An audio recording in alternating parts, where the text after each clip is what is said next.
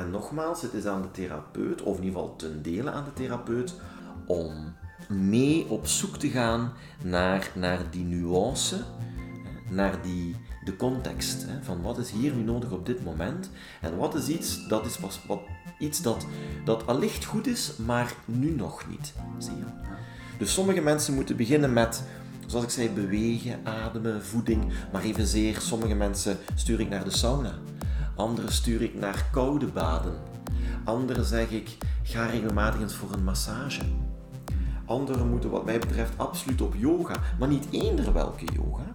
Sommigen moeten misschien meer naar de yin-yoga, naar de hatha-yoga, naar de yoga-nidra enzovoorts. En daar ligt die nuance. En die nuance heeft heel veel te maken met, zoals ik al een paar keer gezegd heb, het belang van ontwikkelingsdynamisch te kijken naar de verschillende lichamen waaruit wij opgebouwd zijn.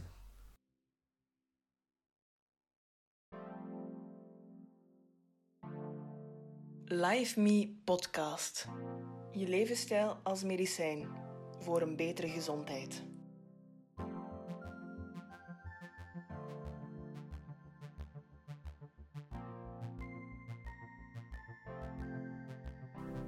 Welkom bij de Life.me Podcast.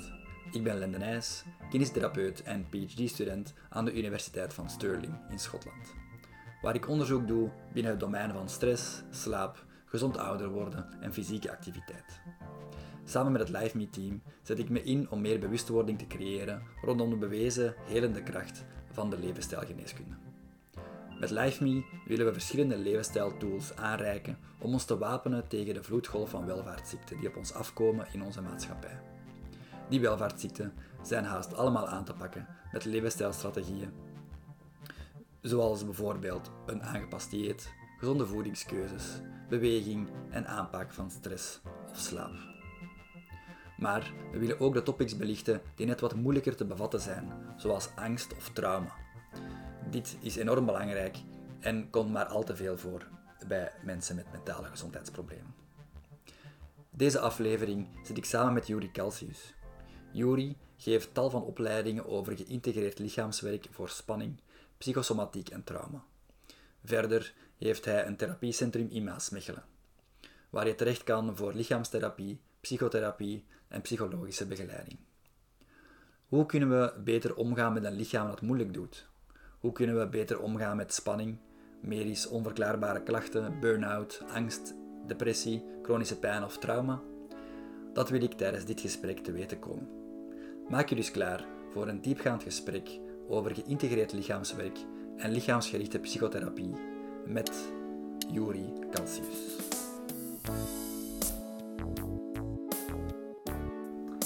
Dag Joeri.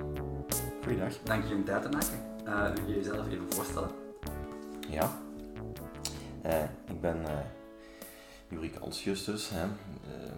Van basisopleiding ben ik zowel klinisch psycholoog als lichaamstherapeut. Ik heb mij daarna verder gespecialiseerd als psychotherapeut en als lichaamstherapeut.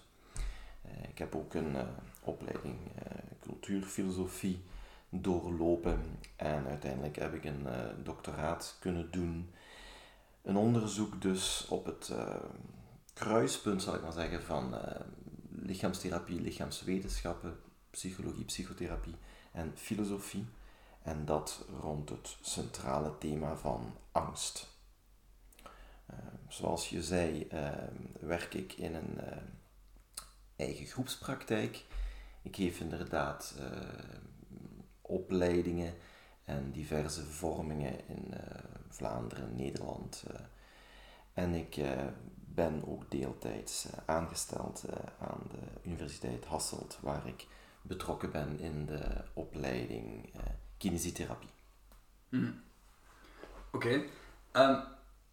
Ja, heel die reeks opleidingen dat je hebt gedaan, dat is heel impressionant.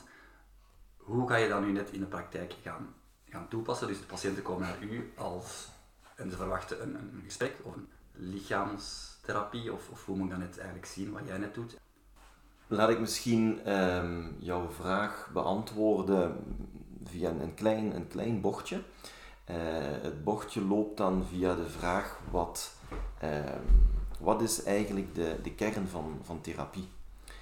En de kern van therapie is eigenlijk eenvoudig gezegd het therapeutisch proces. Hè? Dus over welke therapie je ook spreekt, het gaat altijd over iemand hè, die in proces komt. En wat mij betreft zijn er twee dragende pijlers in het therapeutische proces. En dat is enerzijds de ontmoeting en anderzijds ontwikkeling. Dus een therapeutisch proces gaat voor mij in zijn basisvorm, in zijn fundamentele vorm, altijd over ontmoeting en ontwikkeling. Dat eerste, ontmoeting, zou je kunnen zeggen, dat heeft te maken met verbinding, met relatie, met de ander. Hè. Ontwikkeling, daarvan zou ik durven stellen dat in zijn kern gaat over bewustwording. Dus eigenlijk bewustzijnsontwikkeling, zou je ook kunnen zeggen.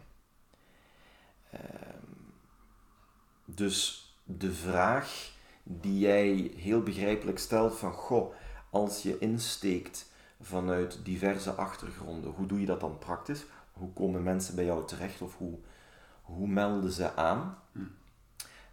Dan zou ik daarop antwoorden. Ze melden aan, al dan niet met een hulpvraag die er al is. Hè. Dat is niet altijd zo, maar laten we zeggen meestal wel. Hè, dat mensen verwoorden wat hen, of in ieder geval kunnen verwoorden, wat hen bij jou brengt, wat hen dwars zit, wat hen hindert. En dat ik vervolgens mensen eigenlijk ontmoet. Hè, in de zin dat we een intake of meerdere momenten van intake voorzien. Waarin ik mensen allereerst op verhaal wil laten komen. Hè, zodat ze eigenlijk kunnen brengen, kunnen tonen ook wat er aan de hand is.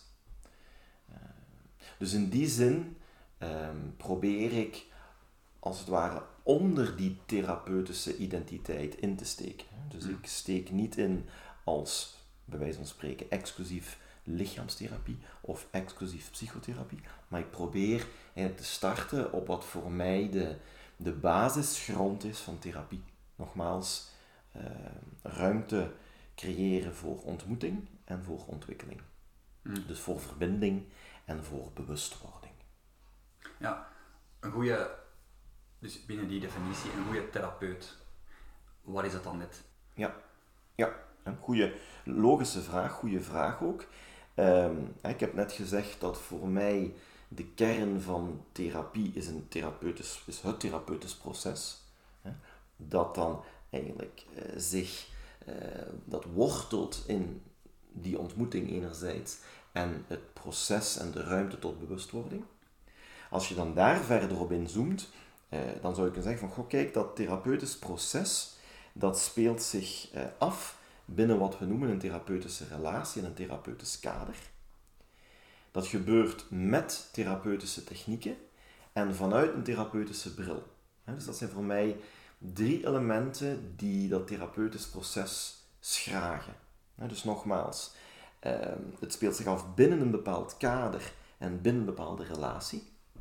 Dus heel concreet is het werkkader, het therapeutisch kader van, laten we even zeggen, een psychotherapeut verschilt wezenlijk op dat niveau van het therapeutisch kader van een kinestherapeut of een osteopaat bijvoorbeeld. Het volgende puntje was naast het therapeutisch kader, therapeutische relatie, het niveau van de technieken. Dus het therapeutisch proces gebeurt ook, zou je kunnen zeggen, aan de hand van of middels een bepaalde mate van technische benadering. Ook die verschilt heel erg tussen de genoemde kinestherapeut en de genoemde psycholoog, psychotherapeut. En tot slot, zoals ik zei, naast het kader, de therapeutische relatie, de technieken, is er de bril waarmee de therapeut kijkt. De therapeutische bril. En die, vanzelfsprekend, verschilt ook aardig tussen, of enerzijds de psycholoog bijvoorbeeld, en de kinestherapeut anderzijds. Dus je ziet, dat waren we net begonnen op, als het ware, het niveau van de gemene deler. Het therapeutisch proces als kern van therapie.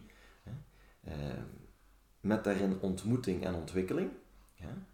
Zitten we nu al op een niveau waarin er wel een onderscheid is. Ja. En een duidelijk onderscheid.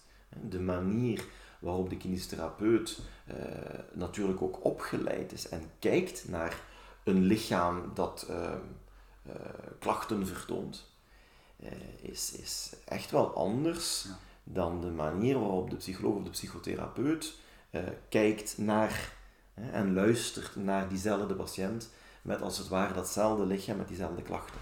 Ja.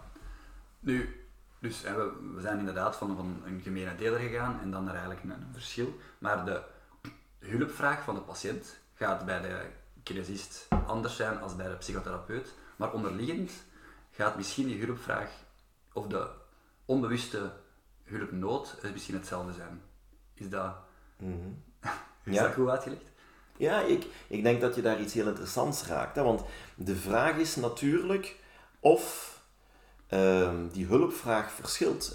Ik denk het niet. Hè. Ik denk dat de manier van brengen en de woordkeuze of de woorden die de patiënt misschien opgepikt heeft bij de huisarts, ik zeg maar even iets, hè, de doorverwijzer bijvoorbeeld, en daar zal zeker een verschil op zitten. Maar in zijn kern verschilt die hulpvraag niet. Die hulpvraag gaat eigenlijk... En ik vind dat zeer belangrijk in het werk dat ik mag doen, maar ook in de opleiding die ik mag geven. Omdat gezien de diverse achtergronden ik de luxe heb om aan veel groepen les te mogen geven, merk je al snel dat het belangrijk is om onder het vakspecifieke niveau in te kunnen steken. Dus concreet, die hulpvraag, die heeft ook weer een soort laag, die gemeen gedeeld wordt en die dus niet verschilt van de situatie waarbij de patiënt bij een huisarts zit, bij een kinestherapeut zit of bij een psycholoog zit. Als je dan de vraag stelt, oké, wat is dan de hulpvraag of waar gaat die dan over?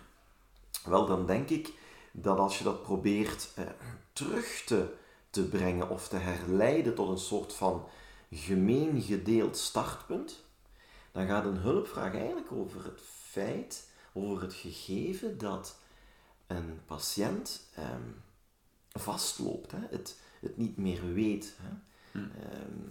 En met iets niet meer weet bedoel ik voor alle duidelijkheid niet een soort van cognitief proces, maar je weet er geen raad mee.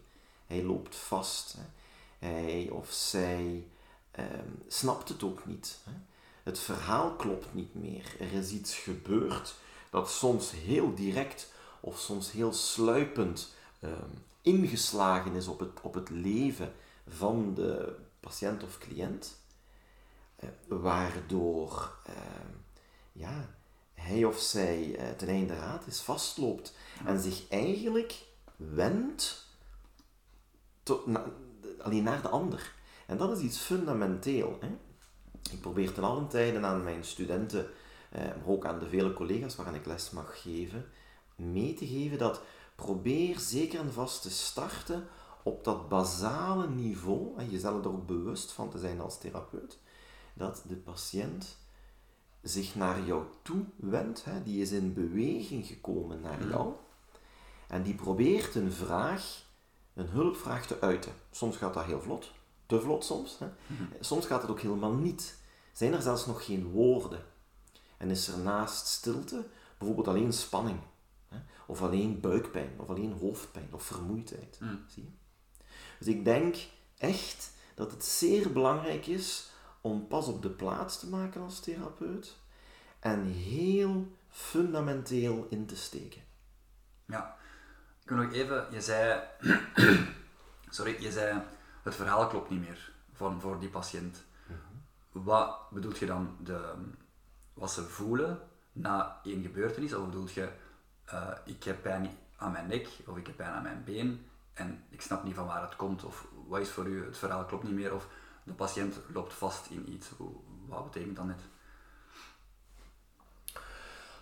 Wat dat betekent, is dat de patiënt in ieder geval op dat moment, maar vaak al geruime tijd, ontbreekt aan de tools, de instrumenten, de woorden, de beelden,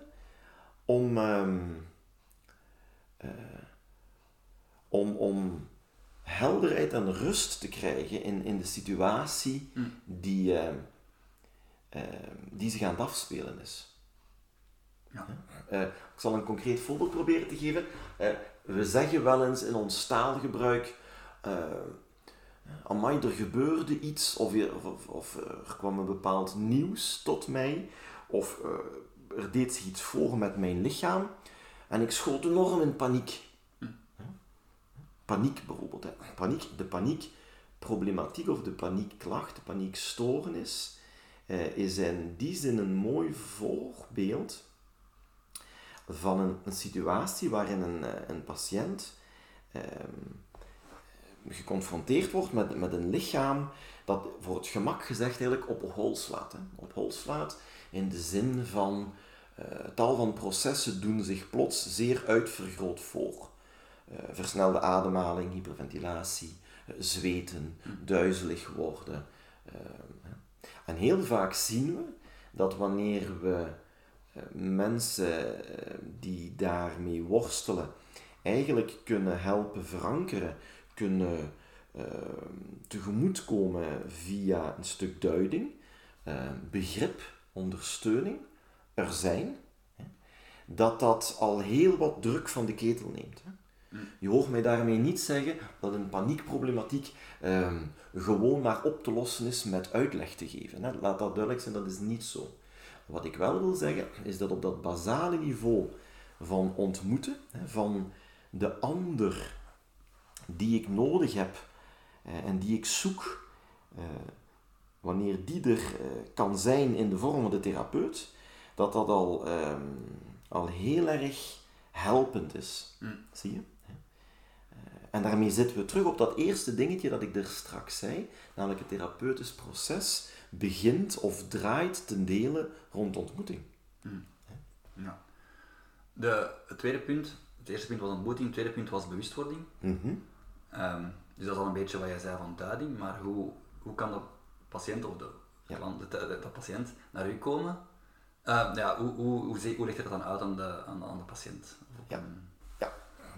Ook herkenbare vraag, waarbij ik, als ik een klein beetje zo de stok in het hoenderok zou gooien, hè, spreekwoordelijk, waarbij ik zou durven zeggen dat we in ieder geval niet te snel te veel moeten uitleggen. Ik denk dat, afgezien van een absolute meerwaarde van duiding. Hè. Duiding, daarmee bedoelen we inderdaad, psychologen gaan bijvoorbeeld spreken van psycho-educatie. De therapeut gaat uitleggen wat er aan de hand is, hoe het al dan niet ontstaat en wat ermee kan gebeuren, hè. Wat je eraan kan doen. En dat is zonder twijfel helpend. Dus ik zeg zeker niet dat we dat niet meer moeten doen. Ik denk alleen dat daar de valkuil... dat daar een valkuil mee gepaard kan gaan, dat we te sterk focussen op informatie, op een stukje kennis aanbrengen, uitleg geven, en daarmee impliciet misschien ook een beetje de verwachting hebben van, goh, als iemand het snapt, dan is het misschien al opgelost, of dan zijn we al een heel eind. Hè? Ja. In mijn praktijk, waar ik, zoals je in jouw introductie schetste, inderdaad veel mensen zie met spanningsklachten, psychosomatische klachten en trauma-gerelateerde klachten. Dus in mijn praktijk zie ik heel veel mensen die mij vaak letterlijk zeggen, maar ik weet dat al, of ze hebben mij dat al gezegd, of ik heb al eens een goed boek gelezen, of een goede podcast beluisterd, hè, waarin mij dat erg helder werd. Maar toch. Het helpt niet. Of soms zelfs, het wordt misschien zelfs nog wat erger. En ik denk dat dat ten dele komt omdat wij in een universiteitsklimaat leven, waarin er zeer veel, ik zou bijna zeggen, exclusieve aandacht gaat naar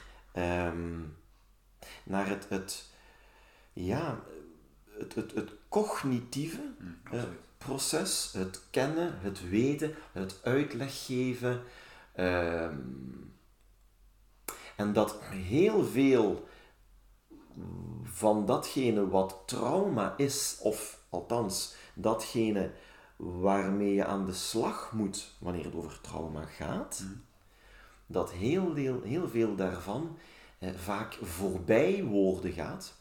Of, om het misschien toch beter te zeggen, nog niet voldoende in woorden gebracht kan worden. Ja. En daarmee, zoals we dat zeggen, op het lichaam plakt.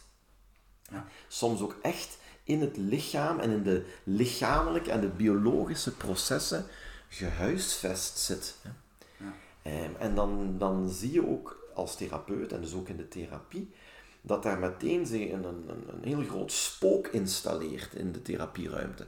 Namelijk, we weten het en we kennen het, althans ten dele, maar we geraken er niet, we komen er niet aan. Ja. En vaak, spijtig genoeg, leidt dat tot frustraties, zowel bij de patiënt, maar ook bij de therapeut. En soms ook tot wat we dan noemen drop-out, wat wil zeggen dat patiënten wegblijven. Hè. Ja. Ik denk dat je dat u hebt horen zeggen, dat wij eigenlijk zo dat cognitieve, of zo, dat we alles willen uitleggen, dat dat een beetje te reductionistisch is. Naar wat eigenlijk de mens is. En een mens is een voelend wezen, zijn dat uw woorden, denk ik? Dat mens een voelend wezen is en dat er eigenlijk veel meer achter een therapie zit of een oplossing zit dan dat gewoon duiden. Dat kan een mooi begin zijn, maar dat het voelend wezen zijn, dat niet onder woorden kan gebracht worden en dat je dat dan uiteindelijk bijvoorbeeld gaat in je lichaam gaan bewaren, waar je niet van afgeraakt op dat moment en dat je vastzit. Mm-hmm. Ja, nu dat de mens een voelend wezen is, mogelijk heb je de woorden van elders, anderzijds is dat zeker een deel van de waarheid. Hè? Ik denk dat de mens veel meer is dan alleen een voelend wezen, dus ik zou dat wat willen nuanceren. Tegelijkertijd loopt de persoon die zich aanmeldt met een hulpvraag vaak in dat stukje vast. Hè? Een typisch gegeven is dat mensen, om het even makkelijk te maken, ofwel te veel voelen, hè, en zich daarin verliezen, hè, overspoeld worden. En anderzijds vinden of opmerken dat ze te weinig kunnen voelen. Hè. Men zegt dan wel eens, ik leef te veel in mijn hoofd, of men zegt mij dat ik te veel in mijn hoofd leef en te weinig in mijn lichaam. Zie je? Tegelijkertijd wil ik uw vraag misschien nog op een andere manier proberen op te pikken door te zeggen van, goh, we moeten misschien opletten met inderdaad wat we dan bedoelen met voelen, hè? En zijn bijvoorbeeld gevoelens hetzelfde als wat we onder emoties verstaan en hoe verhoudt zich dat dan tot sensaties bijvoorbeeld, zie je? Dus ik denk dat het wel belangrijk is om daar met de nodige nuance over te spreken, hè? Want het gaat echt wel over 3 verschillende categorieën, denk ik, die weliswaar een soort van dimensie met elkaar te maken hebben, maar die je niet op één hoop kan gooien. Dus gevoelens, emoties en prikkels verhouden zich zeker tot elkaar, maar zijn anderzijds ook niet hetzelfde. Tegelijkertijd, zoals ik net zei, wil ik die vraag misschien een beetje oppikken door in mijn visie op therapie een ander aspect centraal te stellen. En dat is eigenlijk het hypersubjectieve. Hè? Wat bedoel ik daarmee? Wel, hoe je het ook draait of keert, een patiënt of een cliënt komt iets brengen, hè? Komt iets vertellen. Ook al heeft hij of zij er geen woorden voor, er is wel een beweging, er is een poging om iets te openen, er is iets wat gevraagd wordt. Hè? Een soort cry for help zou je het kunnen noemen. Wel, de manier waarop dat gebeurt en vooral wat er gebracht wordt, is in zijn kern altijd zeer subjectief. Hè? En daarmee bedoel ik, ontspringt aan de beleving van die patiënt op dat moment in die context. Ja. Waarom benadruk ik dat zo? Wel, omdat dat meteen al voor een, toch op zijn minst een soort van spanningsveld zorgt. Omdat, zeker in dit tijdsgewricht, ik zei het net al, met heel veel nadruk op het cognitieve en daarmee ook vaak op het objectiverende. Wel, in deze tijd zijn heel veel therapeuten opgeleid vanuit een therapeutische bril, vanuit een al dan niet academische opleiding, die vaak zeer veel nadruk legt op dat objectiverende, op het objectieve, op het meet- en telbare bijvoorbeeld. En ook dat, voor alle duidelijkheid, is een wezenlijk belangrijke component, hè? Laat ik dat zeker gezegd hebben. Maar wat je dan wel krijgt, is dat, als ik het een beetje uit elkaar trek, aan de ene kant de patiënt een verhaal brengt dat per definitie zeer subjectief is, en dat anderzijds, gemiddeld genomen voor alle duidelijkheid, een therapeut kijkt en luistert en denkt met een soort bril, die vaak niet altijd weg kan met dat hypersubjectieve karakter.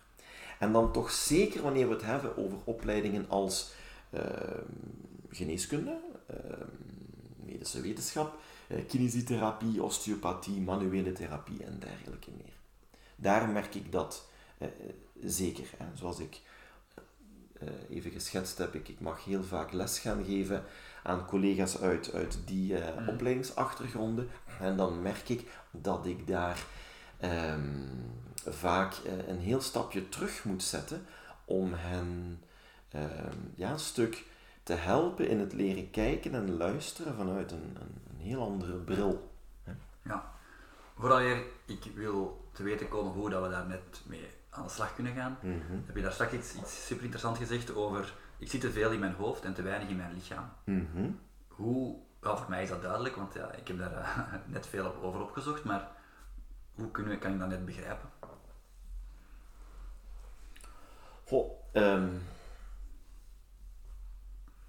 Weet je, dat is een soort spreekwoordelijke omschrijving die zeker gemeengoed geworden is. En mensen zeggen dat soms nogal snel.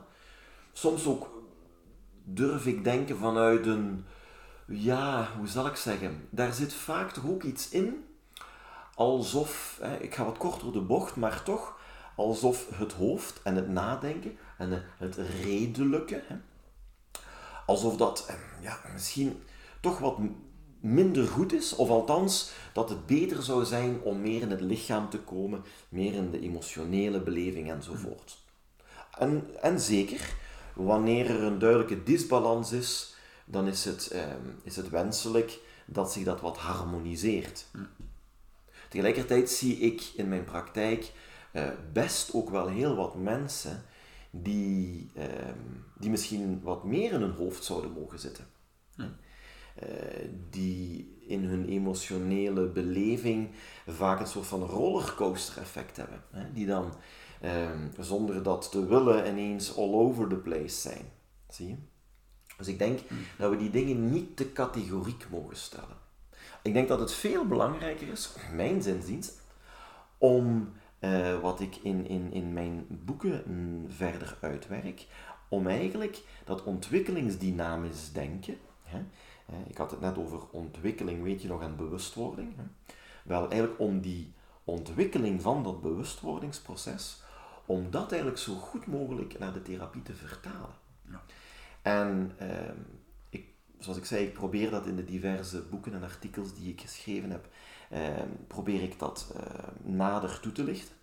En ik denk, één van de dingen die daarbij heel belangrijk zijn, is eigenlijk wat ik noem het concept van het gelaagde lichaam. Ja? Ik hoor jou net mij een vraag stellen waarin je de woorden lichaam en hoofd gebruikt, of lichaam en denken. Wel, voilà, daar hebben we al een eerste noodzaak om pas op de plaats te maken. Want ik zou de vraag kunnen terugwerpen en zeggen, over welk lichaam heb je het? Ja. En dat zou misschien een beetje vreemd kunnen klinken, maar tegelijkertijd is het dan ook wel weer heel raar dat wij ten allen tijde over het lichaam spreken, alsof dat één iets is. Alsof iedereen heel helder kan weten en zien wat het lichaam is. Ik ben daar, als ik dat mag zeggen, hoegenaamd niet mee akkoord. Ik denk dat als je het bewustwordingsproces, of vanuit het bewustwordingsproces, inzoomt op het fenomeen lichaam, dat je onderscheid dient te maken tussen verschillende, laat ik het maar even noemen, niveaus van lichaamsbewustwording.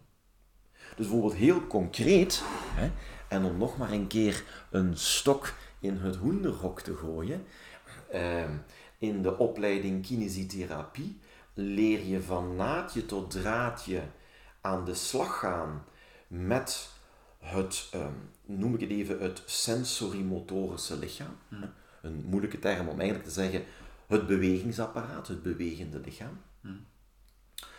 Raak je af en toe in de opleiding, zeer af en toe, iets aan over wat we zouden kunnen noemen het emotionele lichaam, of het lichaam dat geëmotioneerd kan zijn, maar wordt er heel weinig tot zelfs niets verteld over, ik noem maar wat we noemen het beeldlichaam, het sociale lichaam, het denkende lichaam, laat staan het existentiële of spirituele lichaam.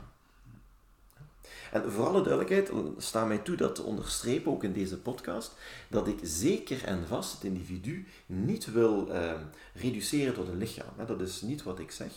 Maar gegeven het feit dat wij allemaal niet buiten ons lichaam kunnen, we hebben het lichaam. Misschien moet je zeggen, we zijn het lichaam, dat laat ik nog in het midden. Maar gegeven het feit dat dat lichaam onze compagnon de route is, denk ik echt wel dat we zeer genuanceerd een onderscheid moeten maken tussen die verschillende lichamen die we in onze bewustwording tijdens ons opgroeien, ontwikkelen. Dus heel concreet, maar ik ga dan vooral ook jou de vragen laten stellen, maar misschien toch even een concreet voorbeeld. Dat, stel dat we ontwikkelingspsychologisch kijken naar een zuigeling of een klein babytje, en we zouden dan vervolgens een lager schoolkind nemen en een puber. En misschien ik zou zeggen een senior, iemand op echt wel oudere leeftijd. En we zouden, voor zover dat zou kunnen natuurlijk, deze verschillende mensen bevragen rond lichaamsbeleving. En welke aspecten voor hen op dat moment in die levensfase belangrijk zijn of op de voorgrond staan. Dan gaan we heel diverse antwoorden krijgen, sowieso al. Mocht je al van een zuigeling een antwoord kunnen krijgen, maar je begrijpt wat ik bedoel. En vooral zouden we ook merken dat bepaalde kwesties of bepaalde aspecten van het lichaam, die bijvoorbeeld beschreven worden door de adolescent, door de volwassene, door de senior, dat die helemaal nog niet aanwezig zijn in het bewustzijnsveld van, ik noem maar even de peuter, de kleuter, het lagere schoolkind, enzovoort, zie je? Ja. Dus waarmee ik maar wil zeggen, het heeft toch iets bevreemdend dat wij, en ik noem even weer de opleiding geneeskunde bijvoorbeeld, en kinesietherapie, manuele therapie, osteopathie. Dus laten we zeggen de lichaamsgerichte biomedische opleidingen, dat daar jarenlang het lichaam centraal staat, maar eigenlijk vanuit een toch wel zeer eenzijdige invalshoek. Terwijl, wanneer de patiënt komt aankloppen, hij of zij echt wel heel wat andere lichamen mee in de therapieruimte brengt. Ja. En daar komen we dan weer op dat punt dat op zijn zachts gezegd niet makkelijk is en soms een soort van kloof weergeeft, die op de behandeling kan wegen. Voordat ik weer wil ingaan op het feit van hoe dat de patiënt dan moet bewust worden, of hoe dat de therapeut daarvan moet bewust worden, even, want ik weet daar niet veel van, andersom, als je kijkt naar de psychologische opleidingen, is het dan omgekeerd voor u, dat die dan te veel kijken naar het mentale gegeven, naar het mentale lichaam of de existentiële lichaam, en te weinig naar het bewegelijk lichaam? Ja. Laat ik zeggen dat als ik terugblik op mijn eigen opleidingstraject, zal ik het maar even noemen, dus de diverse opleidingen die ik heb mogen doorlopen, dan is wat jij nu noemt zeker iets wat mij zeer vroeg is opgevallen. En dus ik ben zelf begonnen met een opleiding kinesietherapie, osteopathie, myofasciale therapie en dergelijke meer. Om vervolgens terug naar de universiteit te gaan en klinische psychologie te gaan studeren. En zoals ik zei, later ook nog een master filosofie of cultuurfilosofie. Maar goed, los daarvan kom je dan inderdaad terecht in wat men dan noemt de humaanwetenschappelijke domeinen, psychologie, filosofie enzovoorts. En inderdaad, dan viel mij echt wel op dat men natuurlijk wel weet heeft van, hè, hoe zou ik zeggen, los van elkaar is dit ook niet. Hè. Inderdaad, in een opleiding kinesietherapie zit een wezenlijk deel aan psychologie-gerelateerde vakken. Psychologie, psychopathologie, communicatie, vaardigheden en dergelijke meer. En in een opleiding psychologie is het ook een bepaald pakket rond het lichaam en rond het brein en al dan niet wat neurowetenschappelijke aspecten. Dus dat, laat dat zeker en vast gezegd zijn. Waar het schoentje veel meer wringt, is op de wetenschappelijke bril die als het ware schuil gaat achter die opleidingen. Heel kort geschetst. En ook dat verdient wat meer nuance, maar oké, we hebben maar een beperkte tijd in zo'n podcast. Een beetje korter door de bocht zou ik kunnen zeggen, de biomedische bril is de bril van meten is weten. Is de bril wat men noemt van het empirisch-analytisch onderzoek. Je gaat testen, je gaat meten, je hebt een hypothese en dergelijke meer. De bril die veel meer eigen is aan bijvoorbeeld grote stromingen binnen de psychologie, de psychotherapie en ook de filosofie, is wat men met een duur woord noemt een fenomenologische bril en ook soms een hermeneutische bril. Dat zijn hele dure woorden, maar eigenlijk gaat dat over wat men ervaart en hoe men tot een betekenis komt. Ja? Dus als ik het wat meer in mensentaal uitleg, dan gaat men via die bril makkelijker aansluiting proberen te vinden bij, maar wat gebeurt er nu? Wat ervaar jij nu? Wat betekent dat voor jou? Wat heb je daarbij gevoeld? Wat heeft dat met jou gedaan? De andere bril, dus de meten is weten bril, die gaat die vragen in ieder geval minder stellen, soms zelfs niet stellen, en gaat op zoek naar objectiveerbare elementen. Tegenwoordig hebben we heel veel met neurowetenschappen, met medische beeldvorming en dergelijke meer, die in kaart brengen bijvoorbeeld wat er zich in ons brein afspeelt op het moment dat we iets voelen of ervaren.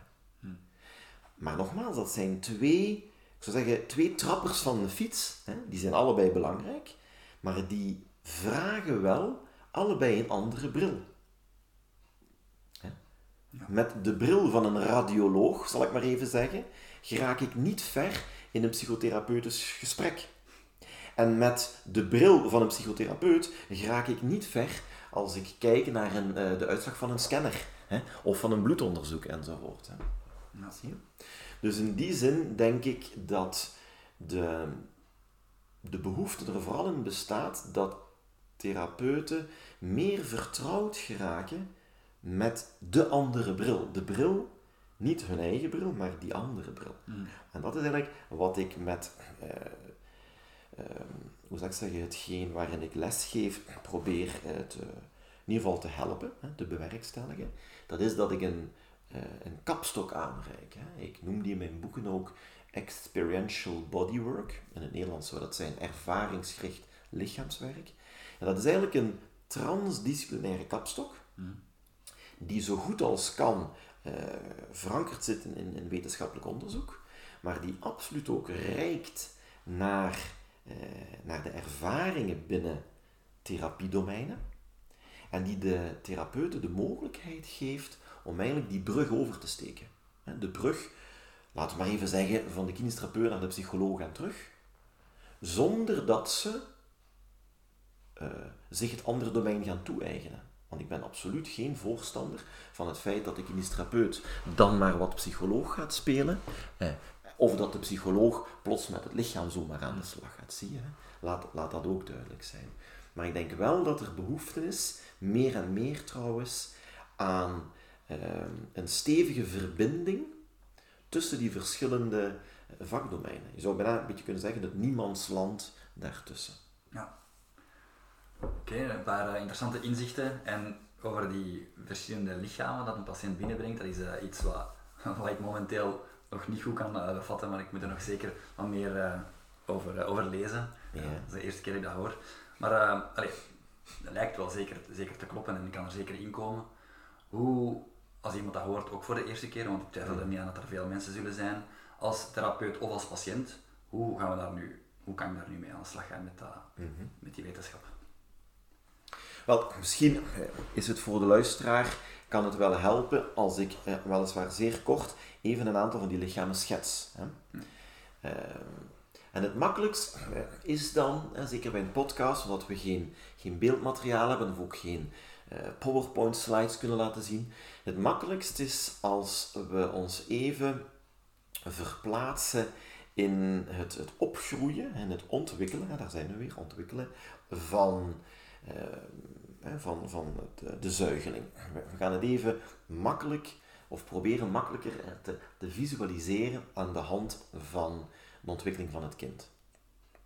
Wel, dan steek ik even voor het gemak in, en in mijn laatste boek, in de wachtkamer van het lichaam, doe ik dat ook, daar steek ik ook op het volgende niveau in. Namelijk, wanneer een pasgeboren kind, wanneer je dat gaat beschouwen, je gaat dat, observeren, nogmaals met de focus op het lichaam. Dan ga je zien dat wat daar centraal staat in die eerste weken en maanden, is de ontdekking van wat ik noem het bewegend, prikkelbare lichaam. Dus even voor het gemak, dat is het eerste lichaam. Bewegend, dat spreekt voor zich. Hè. Maar prikkelbaar, daarmee bedoelen we dat het lichaam heel erg in de wereld zich bevindt aan de hand van prikkelen en reageren. Kinestherapeuten zouden bijvoorbeeld zeggen, dat is het sensorimotorische lichaam. Je hebt de sensoriek en je hebt de motoriek. Die hebben met elkaar te maken. Goed, hè? En dat gaat dan van reflexbewegingen heel in het begin naar meer een ruimer arsenaal aan bewegingen, vaak ook nog ongecontroleerd in het begin. We herkennen heel goed hoe dat geleidelijk aan het omrollen komt. Hè. Zachtjes aan de kruipachtige bewegingen, tot zit komen en uiteindelijk het lopen. Hè. En dan zitten we vaak al een jaar verder of zo. Hè. Goed. Dus het eerste lichaam dat ontstaat, dat verschijnt, en dit is heel belangrijk, dat verschijnt binnen het bewustwordingsproces van dat kleine kind, zuigeling, baby, is een lichaam dat eigenlijk een ontdekking doet op vlak van beweging en op geleide van prikkeling, tal van prikkelingen. Denk aan spelen, kriebelen, knuffels, warmte, gevoed worden, verzorging, enzovoort. Geleidelijk aan ontstaat er op de achtergrond van dat lichaam, dient zich al een tweede lichaam aan. Ja? En dat tweede lichaam, dat verschilt niet heel veel van dat eerste, maar beschikt over iets totaal nieuws. Dus het is ook een bewegend lichaam, maar nu niet enkel een bewegend prikkelbaar lichaam, maar wat we noemen een bewegend waarnemend lichaam. Iets duurdere term is perceptief.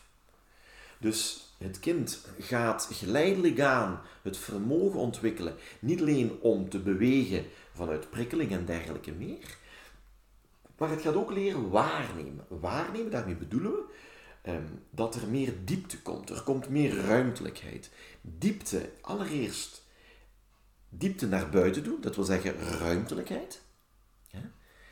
Maar tegelijkertijd ook diepte naar binnen toe, naar het eigen lichaam toe. En, voor alle duidelijkheid, dat is een ontwikkelingsdynamisch lichaam dat voor sommige van onze patiënten al meteen moeilijk wordt. Want heel wat therapeuten gaan mogelijk herkennen wanneer ik zeg dat patiënten vaak wel voelen dat ze geprikkeld worden. Ik voel dat je me aanraakt. Of ik voel dat het vastzit, of dat het pijn doet, of dat het tegentrekt.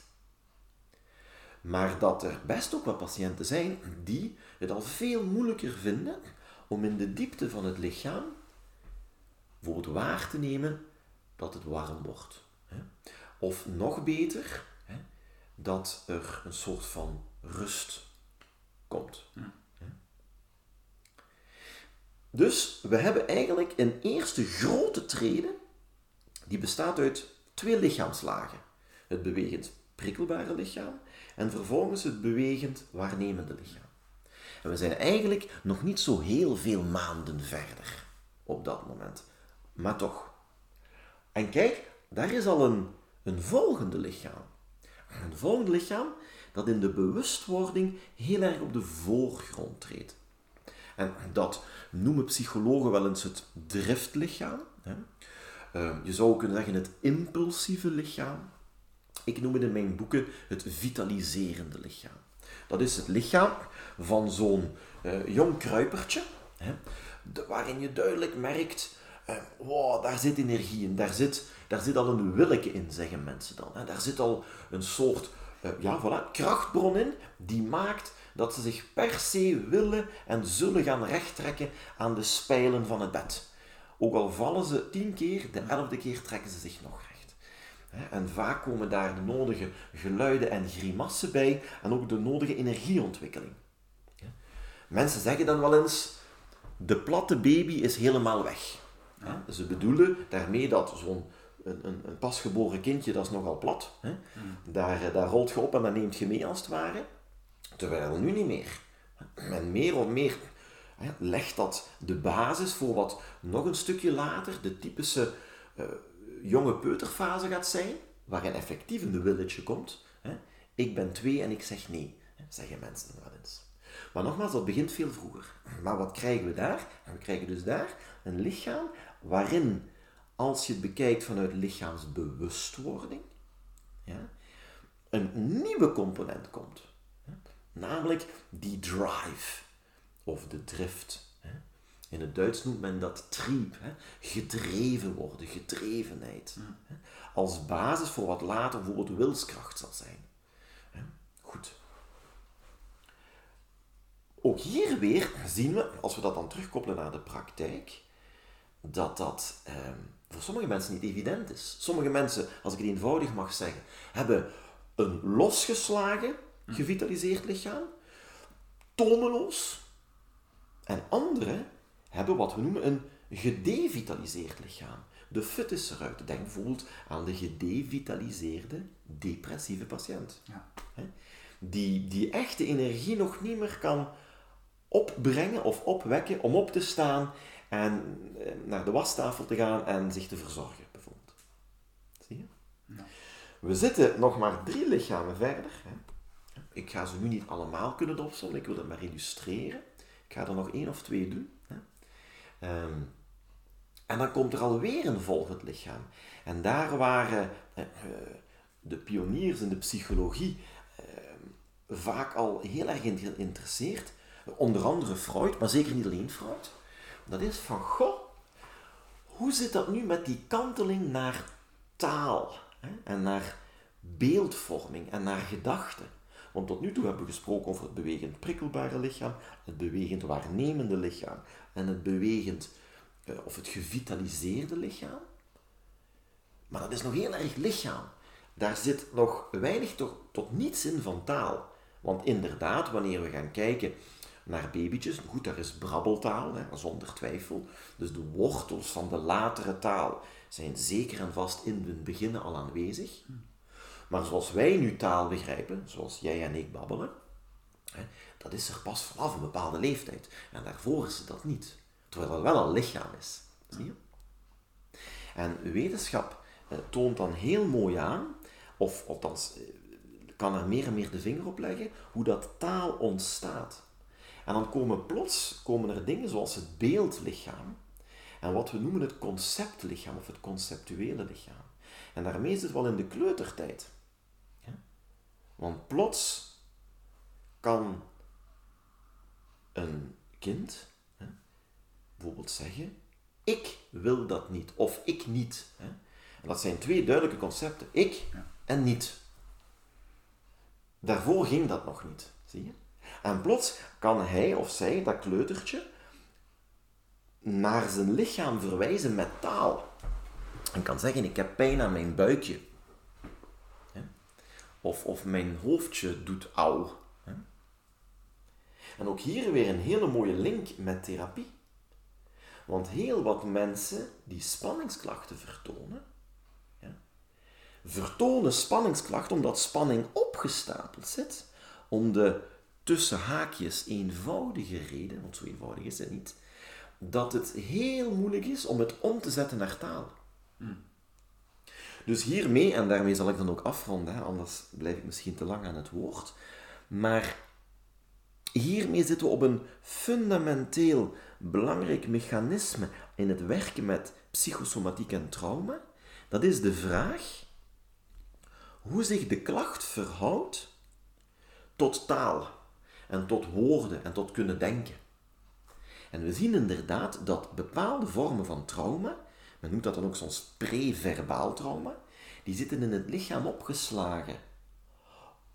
Omdat er geen taal voorhanden is, of omdat die taal er nog niet was op het moment dat het trauma zich voordeed. Dus een soort van chronologische diagnostiek bijna. Soms kan het ook zijn dat er wel al taal is, hè? Maar dat de ervaring te overspoelend was. Te massief, te onverwacht.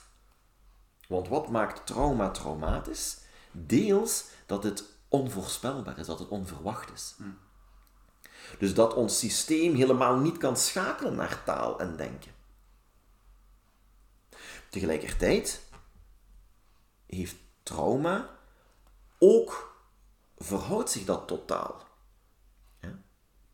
Wat wil zeggen dat we in de therapie altijd moeten proberen te begrijpen en proberen te lezen en te luisteren van wat vertelt dat lichaam nu. Dus heel eenvoudig, buikpijn kan een spanningsklacht zijn die eigenlijk als het ware een ventieltje zoekt, hè. Een ventieltje waar langs de spanning eruit kan. En taal en woorden en denken is zo'n ventieltje. Maar evenzeer spel is ook een ventieltje. Creativiteit, beweging, dans, expressie zijn allemaal mogelijke ventieltjes. Zie je? Ja. Dus het is heel belangrijk om een inschatting proberen te maken van... wat vertelt het lichaam eigenlijk? Wat zien we hier gebeuren? Mijn vraag over die ventielen is dan inderdaad zo die mind-body therapies, waar ik eigenlijk zelf heel veel mee bezig ben in mijn onderzoek. Je hebt yoga, tai chi en al die stressreducerende, dat is dan ook een ventieltje. Maar jij gaat dan meer in op het lichaamsgerichte werk, het hands-on werk. Hoe gaat dat dan in zijn werk? En ik wil respectvol zijn voor uw tijd, dus misschien eerst gewoon een algemeen, iedereen kan als ze meer interesse hebben naar uw bijscholingen komen, maar hoe kan ik het lichaam dan niet kan spreken, of het getraumatiseerde lichaam, nu eigenlijk gaan voorstellen aan deze podcast? Ja.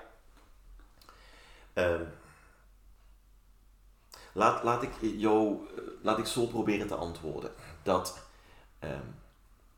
zoals ik zei, voor mij een kernaspect van geïntegreerd lichaamswerk, want daar gaat het dan over. Hè.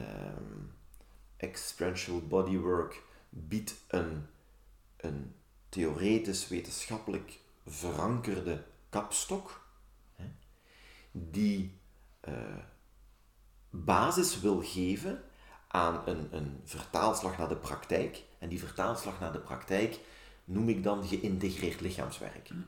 En daar zitten inderdaad een aantal aspecten in, zoals bijvoorbeeld hands-on lichaamswerk. Je zei het al, dus manueel werk, hands-on. Maar ook bewegingsgericht werk, hands-off. Ademwerk en ruimte tot spreken. Dat zijn eigenlijk de pijlers die ik in mijn boeken beschrijf, die dat geïntegreerd lichaamswerk stutten. Goed. Als je zegt, ik ga inderdaad, of ik wil aan de slag gaan met geïntegreerd lichaamswerk, hoe doe ik dat dan? Wel, door, zoals ik heb willen verduidelijken, gevoelig te worden, bijvoorbeeld al, niet alleen daarvoor, maar bijvoorbeeld voor de lichaamslagen waaruit de patiënt of de cliënt bestaat. We bestaan daar allemaal uit. Je zou dat een beetje kunnen vergelijken met de Russische matroeska-poppetjes. Je kent die wel. Mm. Wel, je zou kunnen zeggen, het grootste poppetje komt bij jou binnen, maar die neemt die hele rij aan kleinere poppetjes mee in zich. Laten we dat even als beeld gebruiken. Wel, door voldoende genuanceerd te kijken, te luisteren en te werken met die verschillende lagen daar waar nodig. Dus dat is al een heel wezenlijk aspect. Want nogmaals, als ik dan vergelijk met de opleidingstrajecten binnen kinesietherapie en osteopathie en manuele therapie, ik heb er al een paar keer naar verwezen, dan zijn dat zonder twijfel experts, maar hun focus, hun know-how, hun expertise beperkt zich tot een bepaalde matroeska, zou ik dan zeggen. Tot een bepaalde laag of misschien een paar lagen, max. Ja. Nogmaals, je hoort mij niet zeggen dat een therapeut al die lagen moet doen of kunnen. Dat is niet wat ik naar voren wil schuiven. Wat ik wel denk dat belangrijk is, is dat de therapeut, mocht hij of zij geïntegreerd willen werken, wel een bril kan hanteren die matroeska-rij in het blikveld kan houden. Wat niet betekent dat je met iedere matroeska aan de slag kan of moet. Integendeel, jij mag prima jouw expertise hebben. Maar er is dus een verschil tussen de bril waarmee ik leer luisteren, waarnemen, kijken dus, en nadenken over wat er aan de hand is, enerzijds, en anderzijds de vertaalslag die ik maak in mijn eigen praktijk. Goed, dus om op jouw vraag te antwoorden, zou ik durven zeggen, het eerste wat moet gebeuren, of althans één van de eerste dingen, is de verschillende matroeskas bekijken, beluisteren en trachten een goed beeld te krijgen, een goede beluistering van waar loopt het hier vast. Hè? In mijn opleidingen die ik verzorg, ga ik dan vaak zeggen, waar zit er een teveel of te weinig? Hè, want we zouden kunnen zeggen dat de ontwikkeling doorheen die matroeskas gepaard gaat met een voldoende aan ontwikkelingsondersteuning, voldoende aandacht, voldoende veiligheid, voldoende voeding, voldoende beweging, voldoende spel enzovoort.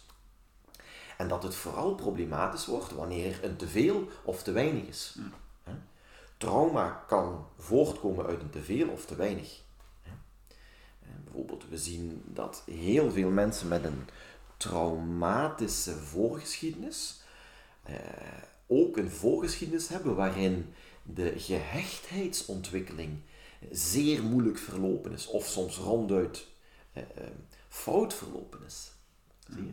Maar dan bevinden we ons op het niveau van de quasi allerkleinste matroeskas, wat ook betekent dat de lichamen die daarmee corresponderen, ja, de nodige aandacht moeten krijgen. Aandacht in de zin van begeleiding, hè. Vooraleer je verder kan met anderen. Dus heel concreet, het kan goed zijn dat een patiënt zich aanmeldt met lage rugpijn bij een kinesietherapeut en dat er effectief een en ander mag gebeuren op niveau van die lage rug. Daarmee bedoel ik misschien mobilisaties, oefentherapie, stabilisatieoefeningen en dergelijke meer. Maar dat het eigenlijk nog te vroeg is. Dat er eigenlijk op de onderliggende of achterliggende lichamen eerst nog ander werk moet gebeuren. Ja, en dat is wat je vaker wel ziet. Ik zie heel wat mensen die of bij therapeuten al geweest zijn of nog in therapie zijn. En ik denk echt dat daar vaak zeer oprecht goed werk geleverd werd. Of althans dat men dat ook zo wou doen. Daar wil ik niet aan twijfelen. Maar ik merk wel vaak dat men soms er langs zit. Of dat men te vroeg te veel wil. En dat het eigenlijk van onderuit opgebouwd moet worden. Ja. En nu kom ik meer bij jouw vraag, of althans, ik hoop dat ik een stuk van jouw vraag beantwoord.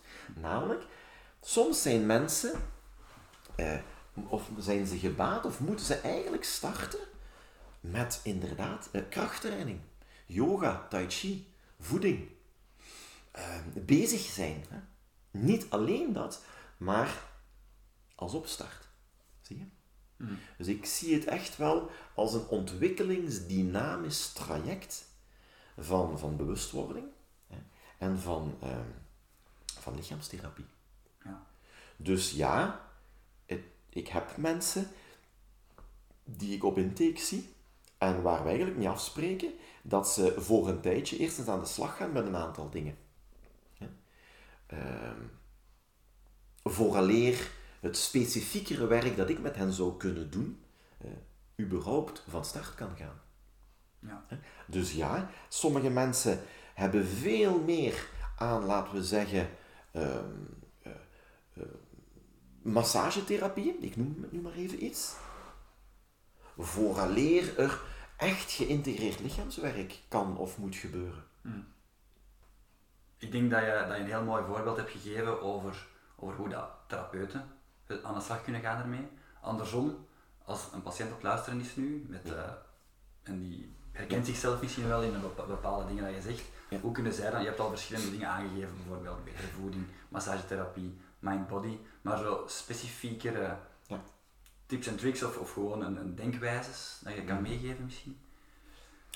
Wel, een beetje om de podcast toch wat rond die centrale lijn te houden van die verschillende lichaamslagen, die verschillende ontwikkelingslagen, die verschillende matroeskas zal ik het even noemen. Nogmaals, ik heb er straks toegelicht dat op een bepaald moment het begint bij dat bewegend prikkelbare lichaam, het bewegend waarnemende lichaam, dan kwam dat vitaliteitslichaam, het energetische lichaam noemen we dat ook, en dan geleidelijk aan het beeldlichaam en het talige lichaam. Wel, voorafgaand aan heel de reeks die ik nu genoemd heb, zit er eigenlijk nog een lichaam. En dat noemen we het versmeltende lichaam. Ja? Oké. Waarom som ik die nu op? Wel, ik wil tegemoetkomen aan jouw vraag. Wat kan iemand die nu luistert, wat kan die daaraan hebben? Wel, hij of zij, zoals het ware, die lichaamslagen die ik net genoemd heb, kunnen opschrijven, kunnen noteren, puur als een geheugensteuntje. Want we gingen van versmeltend naar bewegend prikkelbaar, bewegend waarnemend, naar energetisch vitaal, naar een soort van beeldlichaam en een soort van talig lichaam. Ik besef ook dat daar heel wat uitleg bij zou moeten komen, maar dat gaan we nu niet doen. Maar wanneer je dat rijtje voor jezelf letterlijk voor je hebt liggen, dan zou je, hoewel ik zou adviseren om dat tezamen met een therapeut te doen die daarin opgeleid is. Hè.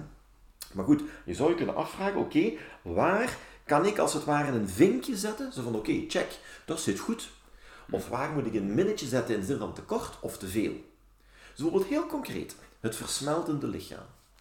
Dat is eigenlijk wat ik in mijn boeken het lichaam nummer 0 noem. Hè. We gaan dat daar fulcrum 0 noemen. Dat is een term die ik verder eventjes niet ga uitdiepen. Maar in ieder geval met het cijfertje 0. Dus daar beginnen we mee. Ja. Dat is eigenlijk het lichaam dat qua bewustwording ontstaat in de prenatale fase tot kort na de geboorte. Daar zitten we. En dat vertaalt zich in het latere leven naar het vermogen om bijvoorbeeld te kunnen versmelten, te kunnen opgaan in, of te kunnen versmelten in een situatie van totale ontspanning. Diepe slaap. Intense versmelting bij seksualiteit. Dat zijn 3 dingen die ik patiënten vaak hoor noemen. Soms allemaal, soms 1 van de 3. Oh, ik kan mij niet ontspannen. Hè. Dan ga ik eens voor een fijne massage en dan lig ik daar en dan kan ik daar niet van genieten. Of ik heb slaapproblemen. Hè. Ik kan heel moeilijk in slaap vallen. Of ik zie mijn partner heel graag en we hebben echt, er zijn verder geen problemen, maar als het op seksualiteit aankomt, dan verstar ik, dan loop ik vast. Voor alle duidelijkheid, de voorbeeld die ik nu geef, die kunnen meer oorzaken hebben, laat dat duidelijk zijn. Maar ik wil even voor de eenvoud van het gesprek terugbrengen tot dat lichaam nummer 0, die allerkleinste matroeska, die eigenlijk moeilijk kan versmelten. Goed, dan zitten we op dat niveau. We hadden vervolgens dat prikkelbare lichaam en dat waarnemende lichaam. Inderdaad, het kan zijn dat mensen zeggen van, goh, ik voel zo weinig in mijn lichaam. Ik kan mijn lichaam goed trainen, ik ben goed gebouwd, ik loop, wij zo spreken, halve marathons, ik doe aan crossfit, ik doe aan hatha yoga, ik kan al die poses heel mooi volhouden. Dus dat is dat bewegend prikkelbare lichaam, weet je nog, dat motorisch lichaam, daar ben ik echt in getraind. Ik heb ook geen medische problemen. Maar het waarnemen van rust, van diepe ademhaling, van contact, oh, dat vind ik moeilijk. Meer nog, ik kan het eigenlijk niet goed. Oké, voilà. Ik spring naar dat andere lichaam, dat energetische lichaam, dat vitaliserende lichaam. Misschien dat een patiënt zegt, oh, ik vind dat zo moeilijk, hè.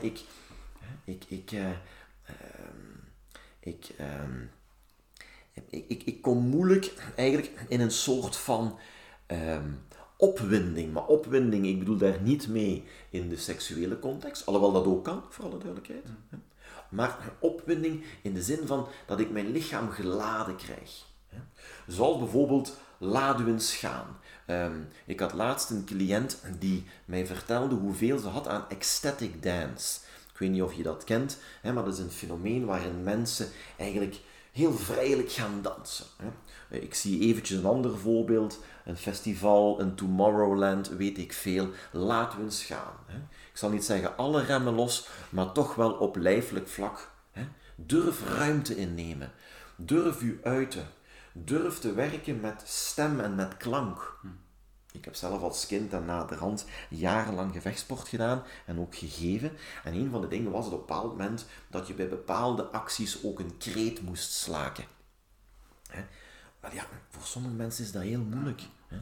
Ik denk aan de jaren 60 en 70, daar had je iets als de oerschreeuwtherapie.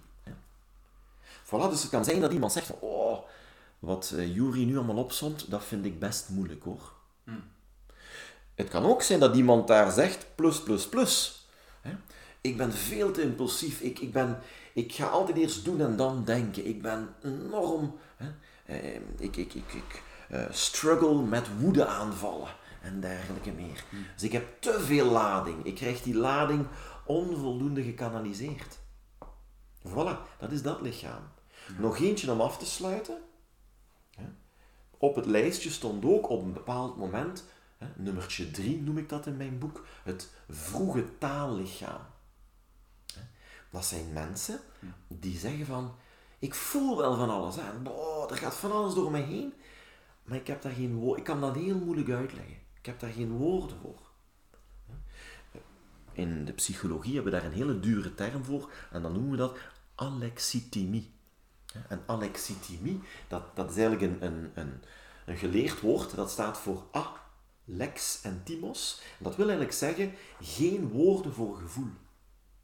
En we weten dat als mensen inderdaad in een emotionele toestand geraken, waarbij er alleen maar spanning is, en ze kunnen het heel moeilijk omzetten en delen via taal, of via verhaal, ja, dat een kwetsbaarheid vormt voor het ontwikkelen van spanningsklachten. En voor misschien maagklachten en buikklachten of hoofdpijnklachten. Zie je? Ja. Dus jouw vraag heb ik dus als volgt willen beantwoorden.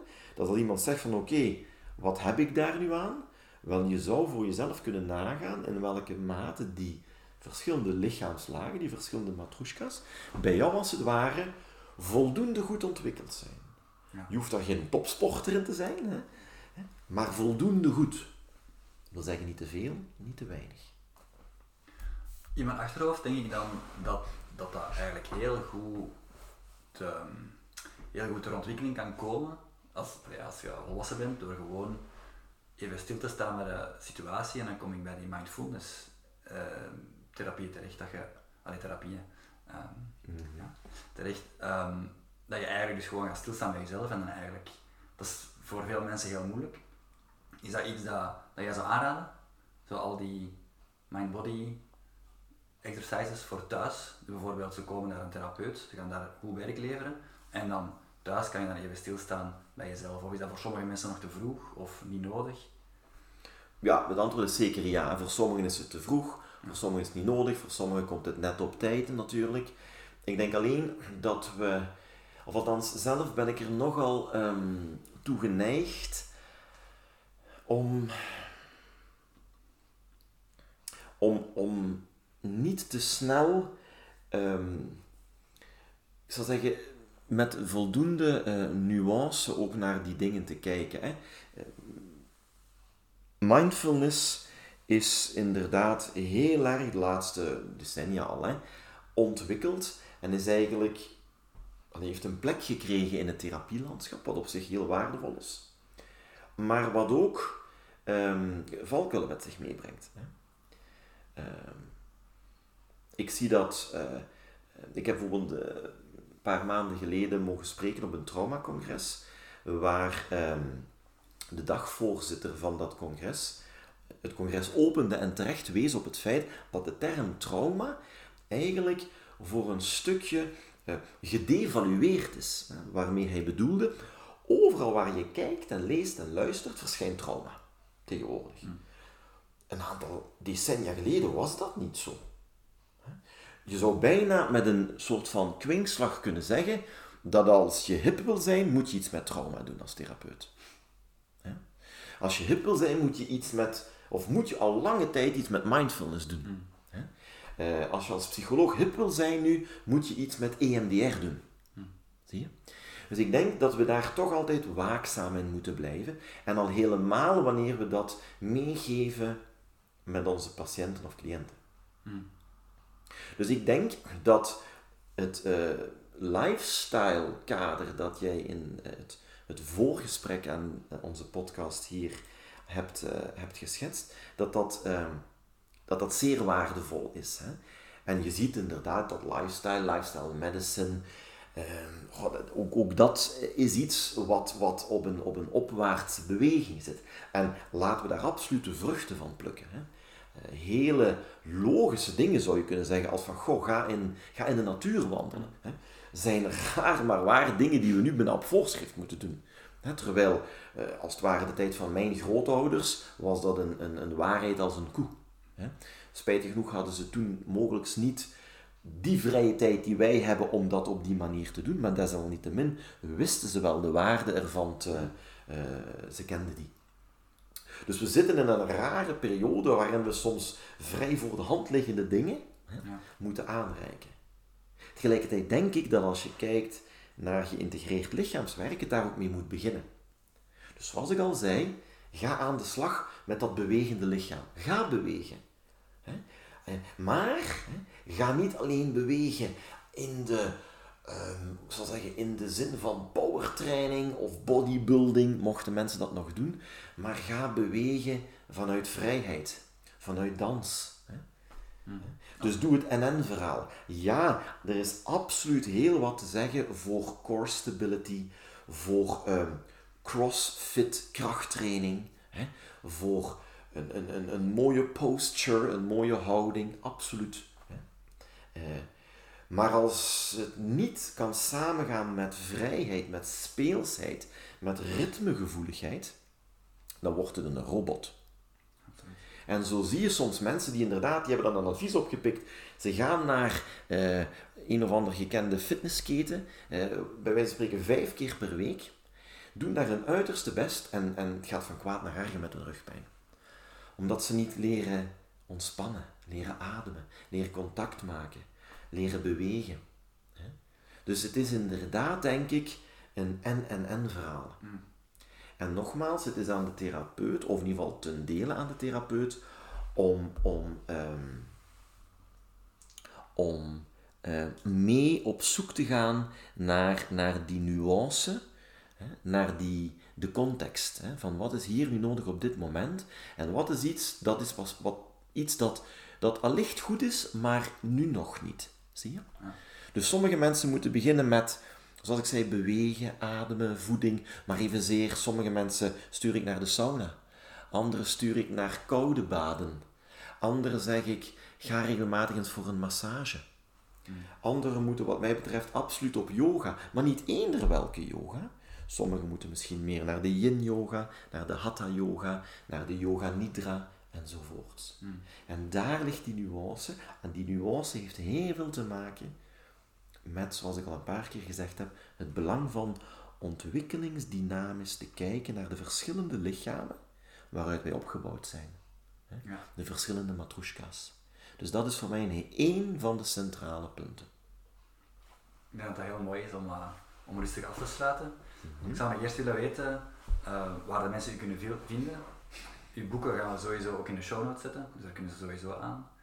Als er mensen interesse hebben gekregen om bij u te komen of les te volgen bij u, of hoe dan ook, waar kunnen mensen u vinden? Het makkelijkst denk ik tegenwoordig is om mij online op te zoeken. Ik vermoed dat enigszins al gaat als je mijn naam googelt. Hè. Maar als je heel erg specifiek bij mij terecht wil komen, dan zou ik zeggen, ga naar de website van ons therapiecentrum. Die vind je onder de naam Therapiecentrum Daimon in Maasmechelen. Dus als je dat googelt, dan lukt het allicht wel. En dan zijn er verschillende mogelijkheden om je met mij in verbinding te stellen. Een andere weg die denk ik ook heel laagdrempelig is om te connecteren, zo noemt dat dan, hè? Via LinkedIn. LinkedIn is voor mij een medium waar ik nogal makkelijk updates voorzie van cursussen of congressen waar ik spreek. Dus ofwel google je mijn naam, of je googelt Therapiecentrum Daimon, of je zoekt mij op LinkedIn. Oké. Dankjewel Joeri Calcius voor uw tijd. Ik denk dat ik echt gewoon nog uren kan spreken en ik hoop dat ik ook eens welkom ben op een van uw cursussen. Absoluut. Om meer diepgang te krijgen. Dankjewel ook voor het luisteren. Als je ons wilt vinden, dus Life.me, de projecten van Life.me wilt vinden, kan je ook even online kijken of in de showroom staat alles mooi uitgelegd. En ik hoop dat we alvast enkele personen en therapeuten hebben geholpen met uw weg naar gezondheid. Dankjewel voor het luisteren en tot de volgende keer. Dankjewel.